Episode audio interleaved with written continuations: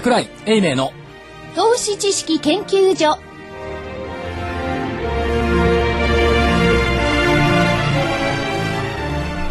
皆さん、こんにちは。こんにちはえー、桜井さんの番組。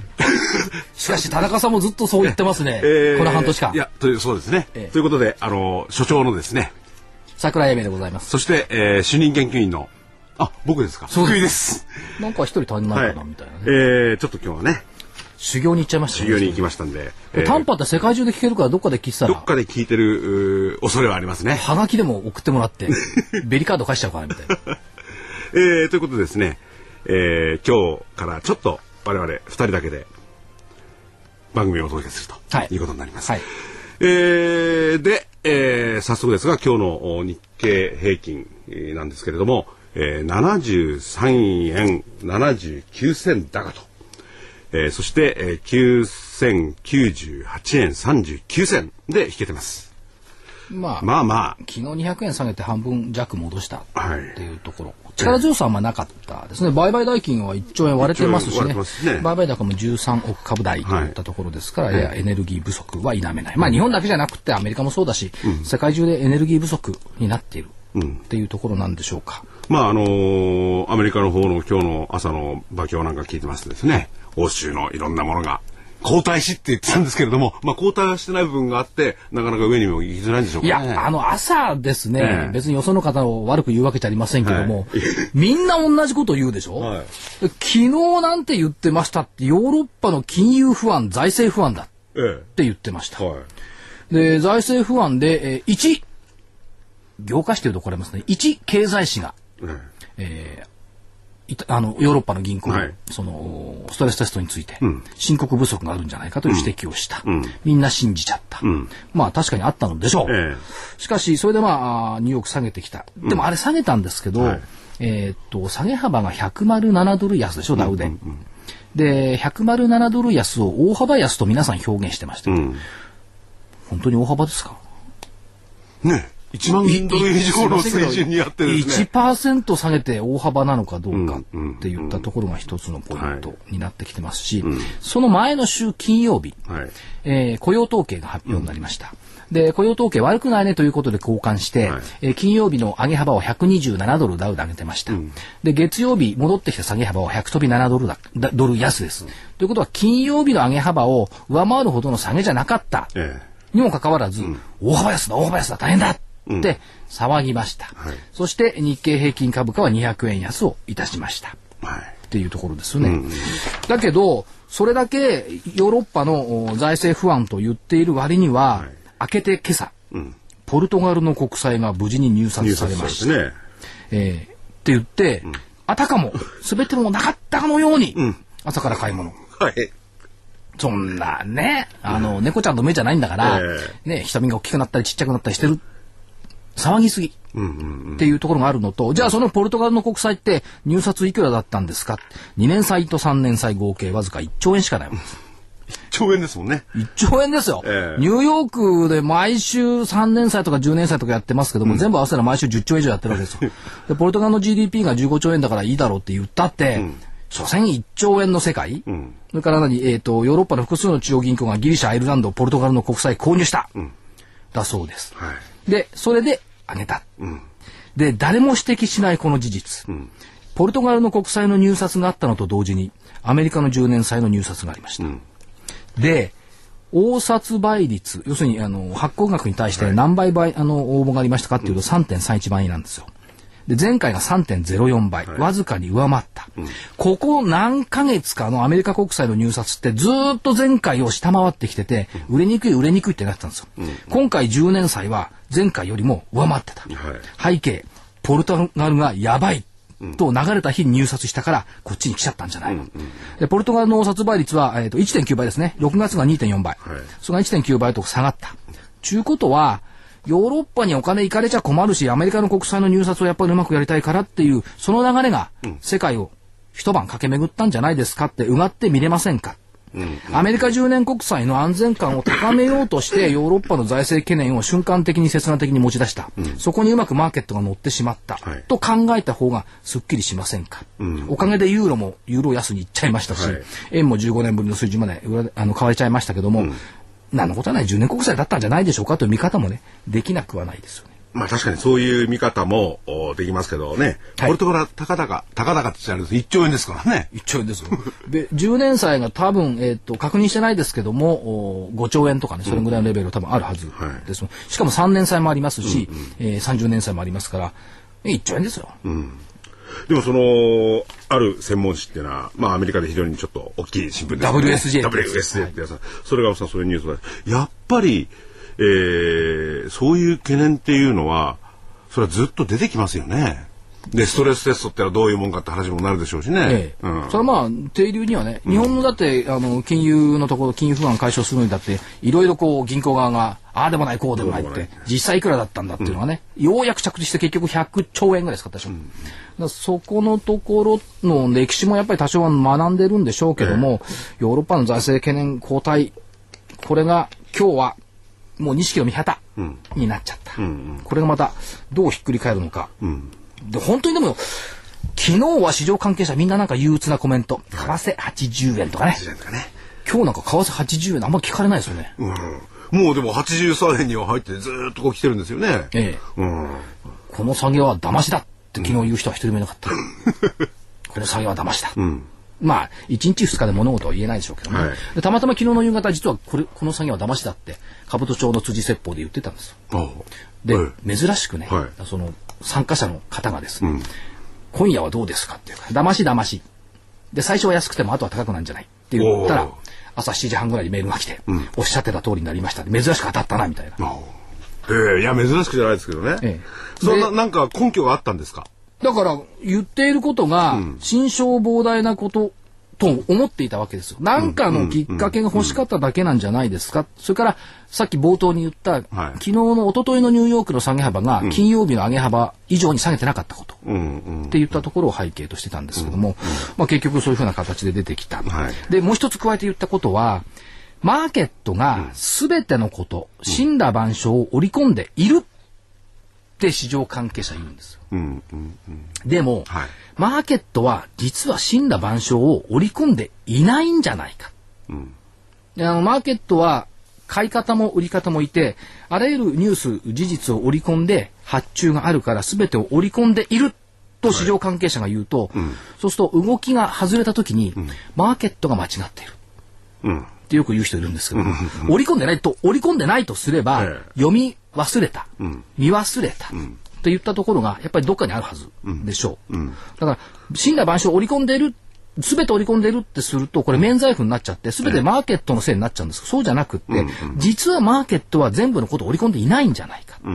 そもそも、マーケットが全部のことを織り込んでいるならば、株価値段つかないでしょ。うんうん。みんな一方通行になっちゃう。ところが、株価がつくってことは、相対立と心理が発生しているってことは、すべて織り込んでない。どっちか間違ってる。なるほど。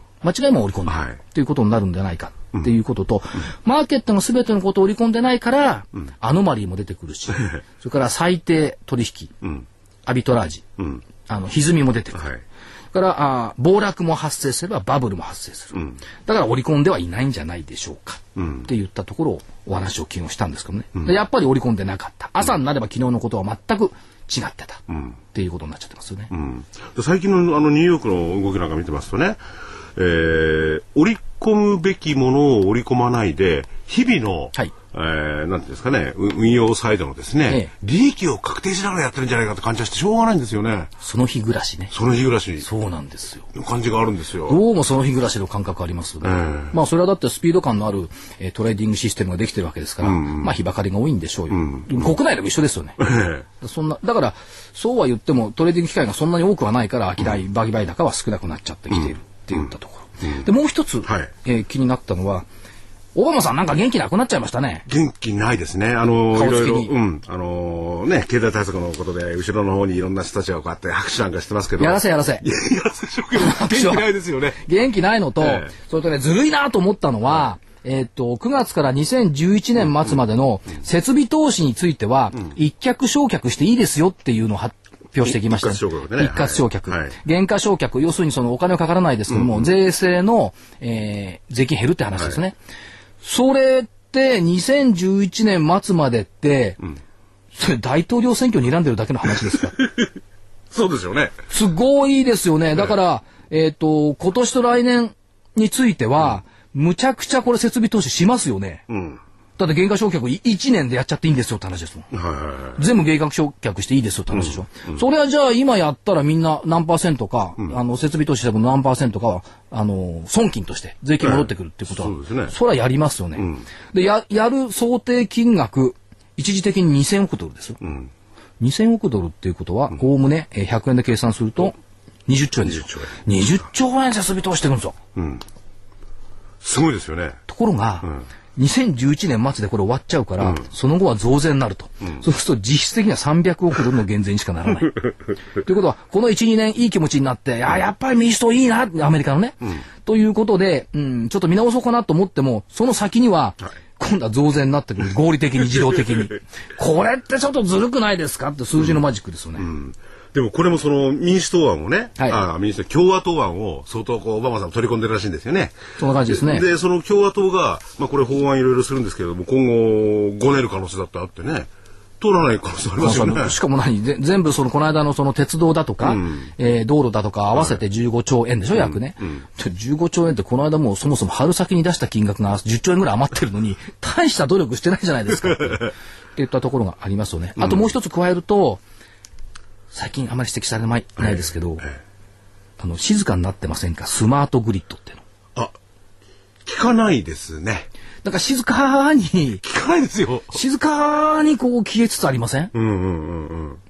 消えつつあるっていうのか、えー、聞かないですね。というか、スマートグリッドって非常にいい計画ですし、まあ、すアメリカ救ってくれるっていう方向で言いましたけども、はい基本的に当初から言っていたのは、あれは時間かかりますよ、ということを言っていました。まあ、スマートグリッドというか、にグリーンニューディールね、で、時間かかるよって言っていたのと、日本じゃそもそも電力停電もないんだから、そんなに必要ない。アメリカで必要だ。っていうことを言ってましたけども、どうも最近、スマートグリッドもいいんですが、残るのは結局スマートメーターだけじゃないの。っていうような風にちょっとちっちゃくなってきちゃったような気がしないでもない。まあどっかでもう一回相場出てくるんでしょうけども、ええ今年前半のようなえニューグリーンニューディール、去年の暮れからの、はいあの熱気はどっかに消えちゃってますよね。ね、オバマ大統領が打ち出してきて、このグリーンニューディール財団なんかコミッティなんかとか出してきたやつをこうやったわけですよね。で柱政策の一つだったんですけれども、要するに日本で言えばね、ええコンクリートから人へって感じの政策でしたよね。はいまたコンクリートにオバマさん戻ってますもんね。オバマさんもコンクリート戻ってるし、どうも民主党も、党も。日本の民主党もなんか人じゃなくて、人人雇用雇用って言ってるけど、その雇用はひょっとしたらコンクリートが作るんじゃないかみたいなね。なんか戻ってるなと、言ったような感じがあるのと、覚えておきたいのは、マーケットはもてはやす、そのスミートスマートグリッドとかありましたけども、はい。時が経つと、静かになってくるっていうことがよくあることっていうのをですね、残念ながらね、えーまあ、あの、ぶり返しはあるんでしょうけど、今のところちょっと静かになってきちゃってる。だオバマさんも、これは時間がかかる問題だなってようやく気がついたのかなと。いう気がしますけどね。ねえだからその自分の選挙はあ12年でやりますか？それではい。中間選挙は今年ですもんね。両明うん。明らかに共和党。うん。でしょ？向こうね、そんな感じしてますよね。で、一方、国内、はい。昨日83円台に入ってきた為替。はい。一応当局はレートチェック等々観測としてはね夜中に国内でやっていたという話もありますけども、その最中、トップは何してた、これはですね。まずこれ日経出てますよね、赤坂の折々、鯛めしと京風おでん。はい。食べてました、はい。でその後赤坂サカス近くのブラッセリーパレグレース赤坂、ここでイタリアン、一年生議員の会合に顔出した、いや票集めもいいんですけども、やっぱマーケットから言いたいのは自己中中心じゃなくって、国家とかマーケットとかねそういうことをやっぱり考えてくれませんかっていう方がやっぱりね先ですよね。今はね、えー、今月の14日でしょうか。来週ですはいそれに来週ですね。それに向けて、もう票集め大変で、経済のこと考えてないですかね。誰もなんかマーケット本当にもう何回も繰り返しになりますが、見ててくれてるんですか？注視してくれているんですか？って言ったところがどうしてもね、感じますよね。まあ、えー、野田あー財務大臣がですね、はいなんかいろいろ言って、そのぐらいですよね。まあ、介入も辞さないみたいな言葉では何でも言えるんですけども、なかなかああやって、まあ、ポイントに来てないんでしょうね。要するに、その政府なんかが考えているはい介入ポイントに、この83円という水準じゃ来てないよって話なんでしょうけど、きっとね。うん。となってきたら、切り抜いてことで80円なのかどうなのかって話も出てきますよね。いや、前の高値、ん79年代79っていったところ、やっぱりターゲットラインにしてるのかなという気もしないでもないですよね。その時は確かにそこまで行って、トントントントンといろんな、えー介入がうまくいってですね、戻ってきましたもんね。え同じ像を描いてるんですよね。ただね、その時とちょっと違うのは、はい今日になってようやく出てきましたけども、円高の原因は中国の日本国債買いじゃないかうん。うん。っていうのが、まあ出てきました。これ、ウォール・ストリート・ジャーナル8月10日でもうすでに報じてるんですよ。さっき WSJ と言いましたけども。はい。と8月10日と9月9日だから約1ヶ月のタイムラグがあるにしても、まあその見方っていうの出てきている。はいとすると、もう一つ連想でいくとね、サマーズさんがね、アメリカの、はい。中国今行ったわけですよ。んその時にこの問題を話したのかどうか。要するに日本国債を買いなさいとか買いましょうとかそういう話ってことですか？というかね、ええいや、お互いに楽ですよね、なんて。うん。お宅が日本国債買っててくれるから円高で、ドル安で、うちも輸出がちょっと楽なんですよ、ガハハなんて言われたら腹立ちますよね。ねえ。元の引き上げ圧力もそれによって帳消しになりますよとか圧力ってもね、ね。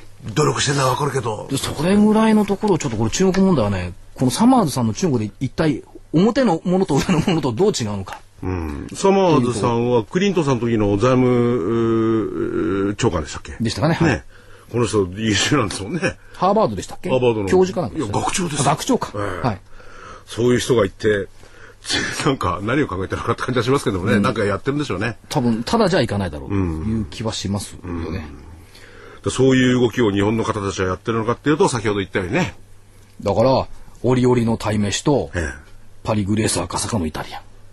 えいいとこなんでしょうかね 私たちでもいけると思いますよ。あこの近くなんですけどねうちのね一番安いのは3000円コースとかありましたから、確か。あ調べたんですか？一応首相が行くところは調べてるんです。ああ、そうか。それで、まあ、何を食べようか勝手ですけれども、えやっぱりちゃんとなんか政策をちゃんと考えてほしいですよね。という感じはしますよね。はいそれで、えー明日 S q になってくる。えまあ、これは政治とは全く関係ない話。え。はい。ここ4月以降ずっと S q 値が下がっている。だ幻云々という議論もありますけども、それよりも下がっていることの方が、やっぱり問題で、ず徐々にこう織り込んできている。あの売れ売られ込んできているはいっていったところですよね。まあ、今日が9098円。先月よりは、えっ、と、90円下のところ。どうでしょう？明日の朝以降といったところですね。まあ、ロールも終わってますし、もうまあ終わった勝負ですけども、明日の朝以降といった感じになってくるんじゃないでしょうか。はい。だからね、全くね、これどんどん下がってるのみんな非常に気分良くないですよね。そう、それと、えっ、と、この水準って、まあ、9108円、まあ、今日9098円ですけども、60年の日経平均の移動平均線の数値を今、うろちょうろちょしてるんですよ。9170円ぐらいでしょ。60年と言いますと、福井さんも生まれてないです。はいはい。えー、日経平均ができてどのぐらいなんですかね ?60 年。60年ですって、何言ってるのそうですよ60年。還暦なんだから。ねえそうそう、還暦だ。そ19れその歴1950年。ええ、そ昭和25年の歴史的な、こういう感じなんですね。逆に言うと、これは逆説になっちゃうんですけど、長期投資はいいってみんな言うでしょ。うん。60年間ずーっと買ってきたとすると、はい。儲かってないんですよ。うん。だから、ここから60年また買い続けてどうでしょうかっていう話にもヘトするとなっちゃう。うん。いや、だからその、インフレだとか、あるいはお金の、お金の価値の問題でね。ええまあそれがひ数字だけで言えばねうん、変動すればね。見事に60年平均で今のところす止まっている。でね、悲しくなっちゃうな、なんか。で、2008年のリーマンショックの時に、ええ実はテクニカルの人たちは60年平均を持ち出したくてしょうがなかった。うんうんうん。その方が安いから。んところが、60年経ってないから、はいみんな55年平均で我慢してた。でようやく60年平均が持ち出せるようになった。で55年で平均で我慢してる時に、はよっしゃいいのに、58年10ヶ月平均とかね、持ち出してきたところもあるんですよ。あということは、辻褄のいい数字を持ち出してくる人が必ず出てくるっていうことをね、覚えておいた方がいいと思いますねあ。。こういうそのデータとか、ええーいろんなものっていうのは、専門家は特に自分の都合のいい数字持ってきますよね。特にね、そうなんですよ。うん。だそれに、あのー個人の投資家の方はあまり振り回さないのがいいですよね。そうす数字が出てくるとあたかもそれが正しそうに聞こえるんですが、都合の悪い数字は出てないっていうことをだから死んだ万象を織り込んだ数字じゃないっていうことを考えておいた方がいいと思います。はい。だその死んだ万象を織り込んでいない。マーケットであり、数字も織り込んでいないってこと数字も織り込んでない。いや、となってきたら、ええあの、人間というのはやっぱり、その核になるもの、相場を見る上でも、まあ生き方でも何でもそうなんですが、必要ですよね。はい何を、この相場を見る上では核にしないんですか？か自分の感性ですから、これは。感性っていうかやっぱ自分の投資法でしょ。うだから、多くのい従来はね、はい。他人シナリオにみんな乗っかってたわけですよ。うん。ある時は大手の証券会社が作ったシナリオだし、ある時はその一部のストラテジストなんかが作ったシナリオだし、はいはいはい。ある時は海外の論調であったりして、だけどそれは全部やっぱり自分に都合のいい論法なわけです。他人シナリオっていうのは、だから自分の目耳足体で確かめた投資っていうのを、やっぱりこれは自分の投資方針を身につけるしかないんでしょうね。えところでちょうどそのですね、はい。投資方針ということになるとおメールをいただいたんですけれども、はい。えーペンネームですか？これがはい株大好きさん、株大好きさん。海外で働けば投資に勝てますか？常識があれば投資に勝てますか？視野を広げてセオリーの通りにすれば投資に勝てるということでしょうか？よくわからないので教えてください。10代の10代まあ10年はいくつでもいいんですよ。学生さんですね、学生さん。はい。難しいですよね、ええ。海外で働けば投資に勝てますか、これね非常に難しいですよね、福井さんどう思います？海外で働けば投資に勝てますか？いや、ちょっとね、あの、失礼な、株大好きさんには失礼なんですけれども、ちょっと意味が、と、取りかねる部分があってね。ここはね、まあ、ただ、少なくとも海外から見た東京市場っていう経験をつけておくことは必要でしょうね。要するに、その、兜町だけで見ていると、はい。兜町の話しか見えないし、まあ今ネット広がってきてますけども、一、回太平洋でも日本海でもいいですから、はいはい海の向こうに行って、この国のことを考えてみる。しかも、その、海外という、うん日本以外のところで働いてみると、働くと人の姿、人の心って見えるじゃないですか。はい。そうどういう考え方してるんだったら見えるから、このお日本だけで考えているよりは少なくとも有利性が出てくるということは言えると思いますが、勝てるかどうかわからない。なるほど。ちょっと僕はね、あの、これいただいて、パッと読んで、桜井さんにもこういただいたメールはね多いんですけれども、はいいろいろ転送したりとかですね、こう、こういう、あれがあるよなんて話してるんですが、ちょっと僕の読み方が確かに、この株大好きさんのはいメールに関しては、浅かったような感じがしますね。要するに、株大好きさんは、あの、要するにし、信とかそういうものをどうすればできるのかってことを聞聞聞かれるんでしょうね。ええそれからその常識があれば投資に勝てますかっていうのは、これね、常識があればとその常識って一体何なのよっていうところになるじゃないですか。そうすると、常識がさっきと一緒で全てを含んでるわけじゃないですよ。死んだ万象。我々が常識って言ってるものの中に全部が入ってない。そうすると、あたかも常識というふうに言われてるんですが、そうじゃない部分で動いてる部分もあるって言ったところが、どうしてもね、あるんで、だから、常識以外の自分だけの常識を作った方がいいと思う。うん。なるほど。で、その下には今度は視野を広げてセオリーの通りにすれば投資に勝てますか？これ言っていいですか？はい多分勝てない。ええっ、とですね、時々セミナーなんかで言ってることはですね、えっと、完全に正しい投資理論はないっていうのをよく言ってるんです。よ。はい。みんな私の投資理論正しい正しいって言うんですけども、完全に正しい投資理論がありっこないですよね。はい。だからあーそれはセオリーの通りっていうことになっちゃうとそこに隠れてる別のセオリーもあるから、えっ、としセオリーの通りだけでは多分勝てないっていうのと、もう一つ専門家は理路整然と間違える。間違えると。これも言ってますよね。それからあー重要なのは多分常識もセオリーもあるんですけども、変なことをんそのまま鵜呑みにしない、はい変だと感じることを鵜呑みにしない。そうなんですよね。だから、えー、一昨日のニューヨークの下げ、えーこれがあヨーロッパ発の金融不安だ。はいで、えー今日の戻し、ポルトガル国債入札が落ち着いた。はいこれどっちかどっちか変だよねって言ったところを、その他人の論調じゃなくて、はい自分のせ、えー、とシナリオで考えてみる、はい。ことを繰り返すことが多分一番いいんじゃないかなと思うんです。この10代のお女の子の学生、まあ女の子なんですけれども、株大好きさん。こんなところでえーちょっとお分かりいただいてよくあれなんですけどね。うんあとは、い意味が伝わったこ。根本のところで、あの、そのシナリオを作るときに、はいそのことによって誰が一番得をしますかっていうことを考える。うんうんうん。なるほど。増資の発表にしても、それから新製品にしても、はいえーそれからいろんなあ悪いニュースにしても、そのことで誰が一番得をするのか、っていうことを考えるとののと、表に出ている事実以外のことあるかどうか、うん。っていうことも類推する。うん。っていうことが多分必要なのかなと思いますよね。最終的に常識とかなんだとかなんとかというセオリーとかに加えて、市場心理、個人の集合体の市場心理、心理、心がどっち向いてんの、はいっていうのを読むっていう方が、あの、うだうだと、あの、出てきた数字だけを見るよりは、はい多分正しいんじゃないかと思います。なるほど。で、あのー、株大好きさんね、別に若い女の子って僕の子供みたいなもんですよね。だから言うわけじゃないですけども、はいこの番組をよく聞いていただいて、ええ要するに、えー僕はいいんですよ、はい特に所長のですね、間違いを指摘するような聞き方っていいかもしれませんよね。そうそうそうそう。うん。なんだよ、桜井所長もこんなこと言ってるけど、私はそうは思わないとかね。おかしいじゃないかおかしいじゃないか。はいぜひ皆さんもですね、他の方もそういう、おかしいじゃないか大特集みたいなですね。そうそう、福井さんがまた喜んで、ほらほらほらほら、こんなの来てますこんなのですね。だそういう、なんていうんですか、このキャッチボールみたいな中でね、ええこの自分の考え方とか、こうね、皆さんに伝わっていけばね、それにはまず人の上げ足を取ることですね。うん性格悪くなりますからね。まあ、あの、一番重要なのはさっき言った、変なことを変と感じたらそのまま鵜呑みにしない。うん。それは本当に大事なことだと思いますね。えー、じゃあここでちょっとお知らせに行きます。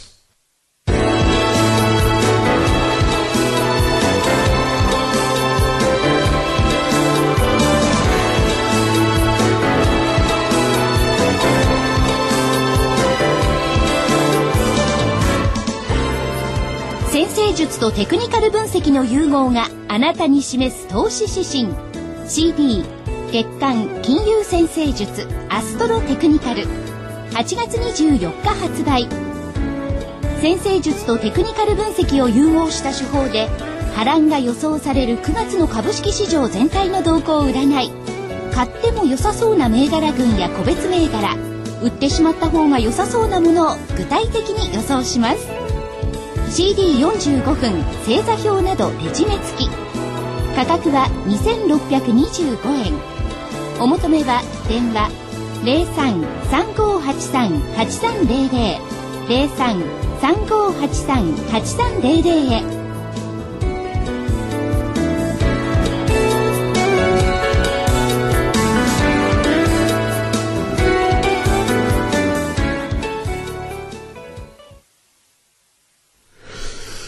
いやー、ジングルがあるっていいですねい。や、ジングル、まあちょっとしたお知らせで、えあの、先週はね、手違いでジングルがなくて55分間喋りっぱなしだった。今のお知らせは、あのーアストロ、おアストロ、アストロ、アストロ、アストロテクニカルと言いましてね。星占い術。星占いだけではなくて、はいテクニカル分析を加味したんですよ。なるほど。ええまあ、プラステクニカル。ええ。なかなかあ当たっているって言いますか、あの、面白いんで、ぜひお買い求めいただければと思いますね。はい。ということで、えー、と、次は何に行きましょうか？さっきグリーンニューディールってはい言ったじゃないですか。うんうんで、グリーンニューディールに関係があるところで、最終的な着地点って、はい多分ね、えっ、と、これ、土曜日だとか月曜日だとか日経の一面に載っていた、え発電する部品実用化へって記事が載ってたんですけども、電池をつ発電、ええ部品自体が発電する。車のセンサーとか、テレビのリモコンの電源だとか、はいで、この電源自体が電池いらなくて、コンセントもいらなくて、自分で発電する。ほって言ったものをこれから作ろうっていう話になってるんですよ。そうすると電池にしたってあるいは電気にしたって非常に過大なエネルギーで出てきた電気を使ってますから、自分で電気を作ったそういう部品ができてくればこれ究極の永久エネルギーでしょ。う。そうですよね。最終グリーンニューディールの着地点ってここなんですよ。だここをどこがやってくるんですかって言ったところを見ておくっていうのは今すぐどうのこうのっていうことじゃなくって重要になってくる。うん。永久エネグリーンニューディールの着地ここですからね。そうするとお月曜日だったかなその中で紹介されてるのは企業連合23社。っていうのがは出てきてますから、えーまあ今ボコボコにみんなこれ叩かれてますよ。トヨタとかホンダとかパナソニック、誰が考えてもそうですけどね。あとオリンパスとかルネサスとか村田、旭化成、こういった会社が、えーっと、発電する部品をやり始めた。これだけじゃないですよ。23社ありますからね。そういったところ、この、この23社以外にもありますけども、自分でエネルギーを作る。って言ったところ、どんどんどんどんこれが出てくると思いますんで、そっちの方に多分マーケットテーマ向かっていくんじゃないのかなという気がしますよね。これは大きい技術ですよね。世の中は変わりますしね。はい。で面白かったのはね、旭化成。はいえー別に株価どうのこうのじゃないんですけども、同じ日にですね、カラー全面広告3ページ。はい。出してました。ええキャッチコピー、世界経済に何ができるか。うん。朝日課生ですよ。朝日課生のキャッチコピー、野村証券ならわかるけど、世界経済に何ができるか。で、サブコピー、はい。大統領も認めている。マネーゲームは終わった。ん。環境分野への投資が次の世界を動かしていく。だそうです。そう言われると、まあ、うん、そうかな、と思いますけども、まあ、リチウムイオン電池なんかを、これ、えー、旭化成が発明した環境技術です。って出してきてますけども、はい。まあ、リチウムイオン電池は電池です。その先にある部品、発電できる部品、そういったところへ、まあみんな実は研究者一生懸命やってるわけですよ。そうですよね。だからアメリカの方でも、まあ、あ研究開発投資なんていうのはね、限定しようじゃないかなんて話も出てきて、まあそ、それと今回の今言ってるグリーンニューディールが引っ込んじゃったこととどう関わるのかよくわかんないですが。いや、関わるというか、グリーンニューディールの最終的な着地点はこっちになってくる。グリーンニューディールは過渡期と見れば、多分発電する部品にな部品になってくる。ってことだから政府は本当はね、ここにお金援助だとかいろいろやるべきなんだと僕は私は思うんですよね。あ、それは日本政府ってこと日本政府。そうですよね。そういうう未来の、それこそ、ね、世界経済に何ができるのか。そうそういうことを考えればね。うん考えればこっちの方にだからねその折々で和食食べてんじゃなくって、こういうことをねやっぱりお金出していく、でこういうところが最終的にやっぱり雇用雇用雇用って言われてますけども、誰が雇ってくれるのよっていうところがあるじゃないですか、はいはいはい。だから人が必要になるような企業をまず作んなきゃならないんだから、雇用の前に法人税経済でどんどんやったらどうと日本から企業が逃げちゃったらどうすんのっていう話でしょ、えでそこに目がいかないで雇用雇用ってお題目唱えても、雇用増えないですよ。そうですよね。だから、あの、雇用対策っていうのを出した時にね、ある大学の先生が新聞で見たんですけれども、先生っていうのはその就職担当の方が、ええ。雇用雇用って言われて、でも3年間延長してくれたって、ええ。働き口がないんだもんって言い方してましたもん。確かにそうですよね。だから働き口というかね、ちゃんと日本の企業が外に出ていかないようなことを考えて、国内需要、あるいは国内で生産することで十分できるような体制を、これは税制だとかそういったものできるんだから、それをね、もう誰がやってもいいですから、ええ。国としてはね、やっぱりやるべきものじゃないんでしょうか。うん、確かにそれでね、あの、経済がこういう時には、その活性化策とかそういう政治、まあ政治っていうよりも人が生きるか死ぬかに関わってきますんでね、ええそれはどんとした政治をしなきゃなんないんだけど、それと同時に、やっぱり長期的なことも見てほしいですよね。そうなんですよ。だからこの国に今、うん別に政治の話じゃないですけど、この国に足んないのは未来の夢がないんですよそうそう、ないですよね。多分ね、皆さん多分感じてると思うんですね。未来の夢はどうなのよって言ったところです。よそれを、だから、こっちだっていうのを見せてほしいっていうのと、あと、まあ、そんな理念言っててもしょうがないんで、え銀行に対しての世界の動きってちょっと変わってきませんかっていうのが、今までほら、金融機関、リーマンショック以降、はい。あいつら稼ぎすぎてけしからん。ね、ええ。で、稼ぎすぎてダメになったら国の税金使おうって、これ良くないっていうんで、金融機関叩きがずっと起こっていた。起こっていた中で、アメリカの金融機関の中で、ゴールドマン・サックスは自己売買分を縮小しますって言ったら株価また上がってきました。JP バルガンも同様です。おまけにがつくように、バーゼル委員会、これ来週発表すると思いますけども、新しい規制。自己資本比率、当面5%プラス2、7%以上。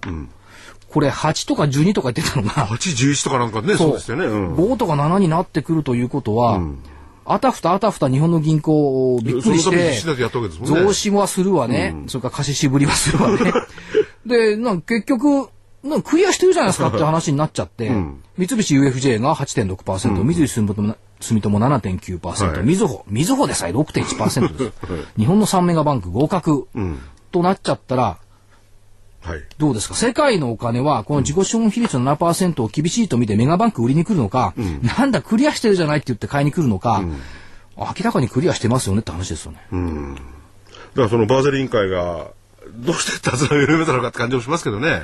これあんまりいじめちゃいけないかっていうよくわかんないですけどね。これはだから来週正式にね出てきますけども、まあこのレベルで着手するんであれば、従来のその金融機関いじめのマーケット体制っていうのがちょっと変わってくるんじゃないですかっていうところ。それから、まあ自己資本比率だけを気にして、融資を今度は民間金融機関が渋っている部分が多少緩和されてくると活力出てくるかなという期待もね、したいなというところではありますよね。はい。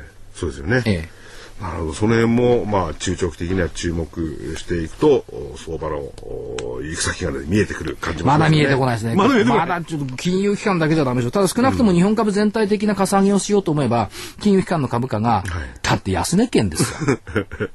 ここれが、あの、上昇に転じるとか反発してこないと、うん、時価総額280兆円が増えるわけがないし、うん、そういったところに一番影響度合いが大きいのが、やっぱりメガバンクなんだろうという感じがしますね。これは投資家さんも多いですからね。うんうんうん持ってる投資家さん多いですから、ええ、メガバンクの株価が上がることで、やれやれとなる方々多いと思うんです。よ。うん、いや、確かにそうですね。私の知り合いでもメガバンクを持ってる人がいてですね、え、今日も見てて、売られてるわ、なんつってね。でしょ？この間がみずほなんか公募価格割れましたからね。うん、130円という安い値段。うん。だから、あとほら、一時はほら、邦画帳とか言って、取引先からみんな上司やってましたからね、うん、やってたと聞きますから、はい、そのあたりを考えて持ってる人多いですから、うん、ここあたりが、真の回転ってやっぱここういう金融セクターなんかなってくるんでしょうね。はい。なるほど。その辺はとりあえず注目すると同時に、やっぱり、あのー、この冒頭でも言いましたけれども、えー、右往左往っていう、あの、右往左往っていうのもその、ある材料が出てですね、それを無視したり、つまりそれは何かというと、欧州の金融危機のことで、金融危機っていうか財政問題のこと言ってるんですけれども、はい、それもちょっとやっぱ見ていかなきゃダメですよね。もちろん。だからそれがほん、本当にそのな長い間にわたる方向性なのか、うん、今日だけの話なのかっていう、その見極めでしょうね。うんうんうん、で、比較的今日だけのことが多いです。はい。まあ、リーマンショックなんか延々と言われ続けて最後にどんときましたけどね。うんうんその辺だよな。それでここでですね、ちょっとお知らせに行かさせてもらいます。はい、えー、来週になりますね。来週9月の16日木曜日。桜井さんとですね、所長とですね、はい。あの、武者良二さん。M さん。M さん。はい。えー、武者リサーチ代表の武者良二さんの、えー、緊急大、えー、徹底討論。はい。これからの世界経済大予想という、まあ、CD なんですけれども、えええー、5250円で来週9月の16日に発売になります。いや、武者さんの話面白かったですね。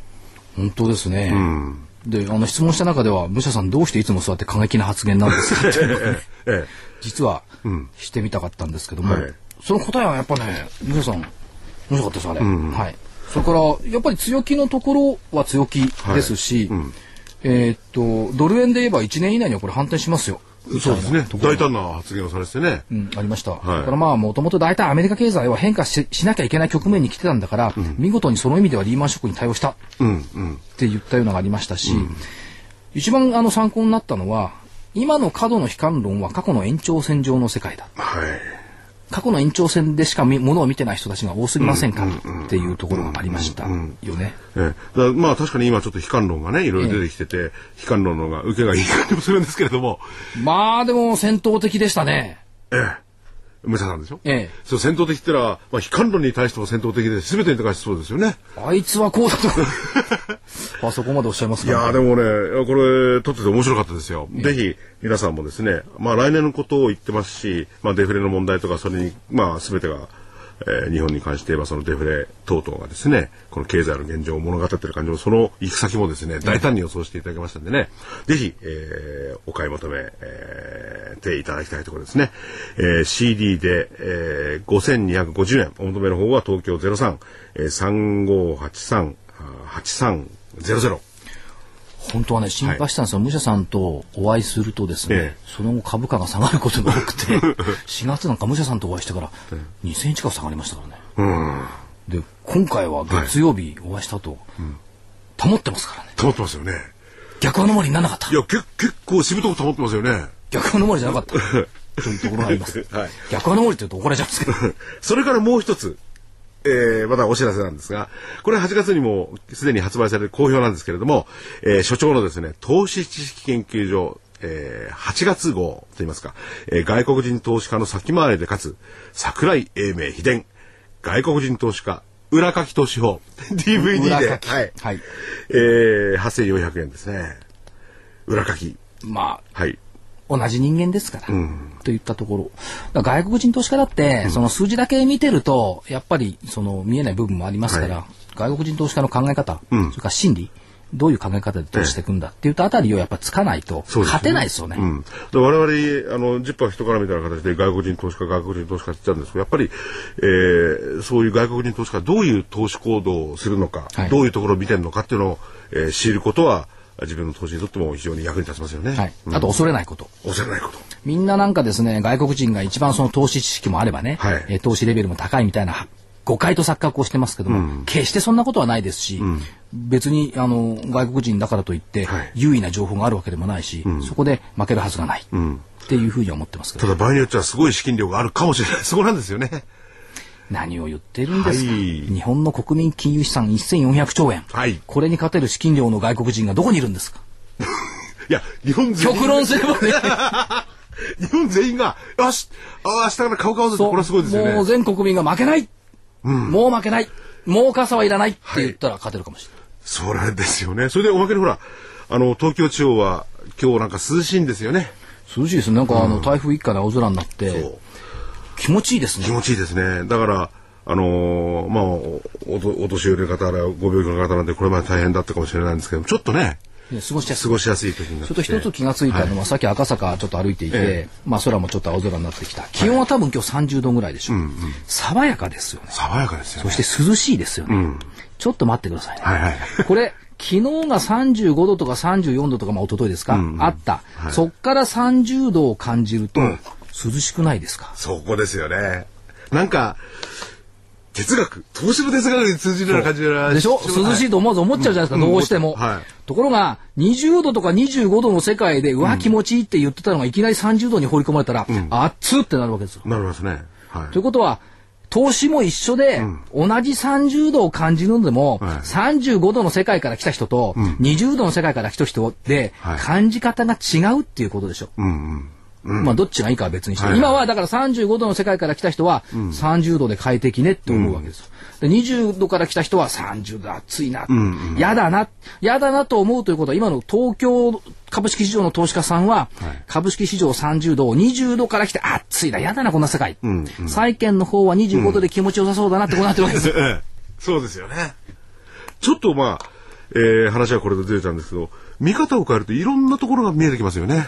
でしょ、うん、だからその同じ30度でも考え方が違う、うんうん、日経平均の同じ7000でも場所から来たことによって違う、ええ、今9000でもどっから来たかによって違う、うん、それぞれの立場がある、うん、で一番支配力のある立場はどの立場っていうのをやっぱり考えたいですなるほど非常にあの話が小さくなっちゃうんですが要するにこれまで買ってた人はね、はい、持ってる人は寒いよあるいは暑いよ嫌だよと思うんですけどこれから出てくる人にとってはいいかもしれないですよね。かもしれないし、で逆に言うとその持ってたか、うん、マーケットを形成している今まで買われてた方々が一番苦労してるんだから、うん、この方々があの今度はリカバリーをしていくにはどっちの方が行くんですかっていうところですよね。うんうんうんうんなるほど。なんか証券マスコミずるいから常に新規参入者はこれから買うからいいですってこの論調になるんですけども、そうじゃなくて重要なのは、はい、今持ってる株はどうなんだって言ったところの方がね多分重要だと思います。あそりゃそうですよね。ねまあ、僕なんか今ね、まあ、冗談じゃなくて思わず言ってしまいましたけどもね、これから入る人はいいです。でも確かにこれまでの人はどうしてくれるのかそっちが先でみんなね市場関係者で、いやこれから買う。そもそも立場が常にね、ええ、これから買うっていう立場で物事を言うでしょ、うん、そうじゃなくて、これから売る人もいるんだし、今まで持ってる人たちもはるかにたくさんいるんだから、そういう複数次元で物事を見ないと、いつもこれから買うこれから買うばっかりの立場だから、そりゃ暗くなりますよね。そうですよね。やっぱり所長違うないやだから常 常に買うタイミングだ今年なんかいいタイミングなんか3回ぐらいしかないって言ってんのに、うん、もう2回来ちゃってるあと1回会うかどうかでしょ、ええ、いつも買おう買おうとするから間違える、うんうん、でいつも買おう買おうとするならいつもすぐ売ろう売ろうとしなきゃいけない、はい、いつも買おう買おうとして長期投資というアンバランスがあるわけです。なるほど。僕もね他の人といろいろこう喋ってるんですよ。その人で調子合わせるの苦しく苦しくて。でも確かにあのー買われてねずっと持ってる方のことを方のことやっぱり考えなきゃダメですね。そっちの方が市場関係者に一番欠けてるのはその観点ですよ。そうですよね。すぐ忘れちゃうんだから。買ってくれたらそれきりですもんね。なんて文句を言ってもしょうがないんで、はい、来週の見通しを。いきますか？それよりも、あ、その前に、はい、その前にというよりも、先週の見通しはどうでしたっけね？先週の見通し、まさか、まあ、だって、いわゆる今週の見通しですね。700円の幅で一旦だから外れないでしょ。下が8817円、はい上が9500飛び5円、はい瞬間9000円割れの次元がありましたけども、まあ9090円台だから、まあこのレンジには入りました、といったところですね。まあそれをとりあえず言っといて、まあ今週の予定等々の今週の見通しでしょうかね。明日、はい。メジャー S q があります。まあ今日で終わってますから、そう払わないんでしょう。ずっと60年間ずっとこうなるわけでしょうかね。いや、そうそう でなくてほしい。で、4、6月の GDP の改定値はプラス、情報修正っていうね、見方もありますから、これも悪い材料にはならないでしょう。追加の景気対策の具体案を閣議決定する。まあ、事前にもいろいろね、出てきてますから、そうサプライズはないというふうに思ってはおります。で、来週のところはですね、これがよくわかんないですけど、13日の月曜日、CME が円建て日経平均先物の取引時間を延長し、実質的な24時間取引をスタートする。うんこれが日経平均に対する影響度合いっていうのを来週からちょっと見ておかないといけないかなという気がします。24時間やってるとこっちがやってる時もあっちの値段がどんどんどんどん出てきたりとか。そう、どうどうすんのよって話ですね。それから、えーっと、さっき言ったバーゼル委員会の自己資本比率など決定。まあ、事前にもう出てますから、これもサプライズはないでしょう。それから、中国の CPI とか経済指標が13日発表予定なんですが、はい金曜日、10日になる。っていうふうに中国の国家統計局がさっき発表してきました。はいはいはい当初の発表日は13日だったんですが、えー報道によるとええ前倒し。あ、明日、明日になるね。明日はい。これ笑っちゃうんですよね。前出しの理由、すでにデータが揃ったため。いいじゃないですか。出たら揃ったらパッとす。でそうですけど、はいえー消費者物価指数と卸売物価指数と工業生産高、あと小売売上高と1、8月の都市都市部固定資産投資。はい。だから、はこれね、多分ね、前倒しでできるっていうことは、もう全然実のね、分かってます。だから割と中国の経済指標って前に流れるでしょ。うん。香港の電子版だとかで。はいはいはいということはもう出ちゃってるから、それを避けるために前倒しにするんじゃないかと思うんですよ。事前に出てくることが多いから、観測で。それが大体当たってるから、それ避ける、意味合いもあると思うんですよ。うん。すでにデータが揃ったため。ああ、でも中国は広いですかそれで揃うことがすごいな、ら。ね。と思います。それが明日になる可能性が高い明日になるっていうふうに、はいあのはい観測されてます。はいで、えーっと、13日、世界経済フォーラム天津でやってきます。まあ、甘栗食べるんでしょうかね。14日火曜日、えー民主党の代表選の投票日。はい。それから、アメリカはこ8月の小売売上高、インド8月の卸売物価、ドイツ ZEW 景況監視すると、まあ、それぞれありますが、悪きゃ悪いで、はい。非難されるんでしょうが、これは市場が悪きゃ悪く見られる。市場が良ければ良く見られる。というところがあると思います。あと、東証会館で、はい名古屋証券取引所主催のセミナーで、私が、あの、セミナーをやります。あ14日。これ、このセミナーっていうのはもう先着様とかそういうのあるんですか？えっとね、申し込みありました。入れると思うんですけどね。わかんないですけど、はい一応名称に聞いてくださ い。あの、受付は終了してます。はいえー15日水曜日、APEC ハイレベル実務者会合。えー9月のニューヨーク連銀、製造業の景気指数。はい。そして、リーマンショック2周年。あ、そうだ。返す返すも悔しいアメリカ政府が異例の説明に来てから2年。だまあ、変なサプライズはないと思いますが、一応頭入れといた方がいいですよね。16日木曜日、東京ゲームショー、はい幕張メッセ。だからゲーム関係。ちょっと要注目。はい携帯関係とか。ええそれから、フィラデルフィア連銀製造業景気指数、半導体 BB レシオ、それから非公式で au の首脳会議があります。一番大きいイベントは武者さんの CD 販売。そうですね。16日。はい。これはでかいですね。でかいですね。はいえっ、と、17日、金曜日。えっと、アメリカで先物の決済、日本の S q、メジャー S q ですね、今回はね。それから消費者物価、あーと、ミシガン大学消費者信頼感指数。ソニーがプレステ3向けの新型コントローラーシステム、ムーブ対応ソフトを北米で販売してきます。うまい具合に東京ゲームショーと連動してるでしょ、これ。で、東京市場敬老の日で3連休。はい。そうですね。3連休日会ですよ。というので、ちょっと、やや、どうかなっていうところ。で、はい。日経平均の見通し、はいえー下限が8824円。8824円と。これは25日線の、昨日段階の25日線のマイナス4%水準。はい。先週の下限8817円というのは、25日移動平均線のマイナス5%と、はいマイナス4%にしました。8824。上限は一緒。9500飛び5円。8月10日安値水準。そうか、上限が一緒っていうのは珍しいですね。珍しいですね。えあんまり変えてない。ええあ大体変えてましたけども、えほぼ一緒、このレベルで、今週も。で、これ加減の方もですね、わずかあ7円引き上がってるわけですね。まあ25日線、1% 25日線がずっと下がってきてるから、マイナス4%にしても大丈夫だと思って、普通はマイナス4なんですけど、先週はちょっとビビりながら5%っていうのにしたんですけど、なるほど。えー、よく覚えておいてくださいね。8824円加減。えー、上限が、えー、9505円と。あでまあ、はい。個人的にはね、17日、来週の週末はい。あたりが変化日かなという感じで見てます。変化日と言いますと、ちょっとねじれてきてるかなという感じが、ねじれて、雲がちょっと、個人的に見てる雲がね、ねじれてるのかなと。最近当たんないから雲がですね。あんまり、あの、確信は持ってないですけども、17日ぐらいかなという感じですね。ね、あの、所長が独自にって言いますか、あの、やってる、雲というんですかね。天気予想天気予天気予それで17日が変化日。かな？雨が降りそうになるわけですか？それとも、天気に。いや、空の上に上昇し、上昇気流かなっていう、上昇気流の変化が17日ぐらいに来るかなどうかなって言ったところですね。だから17日、あ、はい来週のその次の日だからまだわかんないですね。はい木曜日のね、残念ながら。はい。でもね、えっ、と、来週、あ、そうかそうか。その次の16日だからその次ですよね。はい。えっ、と、時間もまだ少しありますね。しかし、あれですね、マリちゃんいないと寂しいあ、ですね。そうだ。えーごめんなさい。危ないとこあ、ろそうだ、忘れ忘れるとこでした。えーパシフィックゴルフさんとの。トンプさんね。トンプソンさんのプレゼントえーはい、プレゼント。えー、厳正な抽選の結果ですね。はい。えー、大阪府にお住まいの福田さん。おめでとうございます。おめでとうございます。えーっと、一組4人、3人以上ってことなんですが、ぜひ無料招待券、あの、送りましたんで、はいえーぜひ、えー楽しんでいただきたい、平日全国どこでも使えるはいやつですよね。確かね。えー大阪府にお住まいの福田さんに、えー当たりました。ということですね。おめでとうございました。さて、もう間もなく終わりの時間がやってきますが、はい。今日だったかな、バンクオブアメリカメリルリンチ。言いにくいですよね。バンクオブバンクオブアメリカメリルリンチ。はい2番底の確率は25%、はい。というようなコメントがね、出てきてましたけど。これどう思います？これ ?20、に高いんですか？低いんですかね？僕はね、結構あるじゃねえかと思うんですけど。あ、やっぱりそう思います、はいじゃあ35度の世界から30度に来たんです。うん。うん。あ逆かか。25%。だって、はい半々で50っすよ。4分の1もあるんですよ。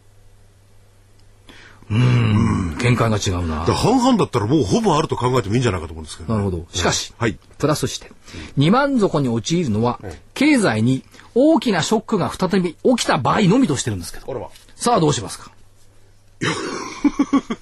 大きなショック。それに、に、逃げですね。あ、そう思います、やっぱり。逃げですよね。ねえなんかあるとすれば大きなショックが再び起きたら。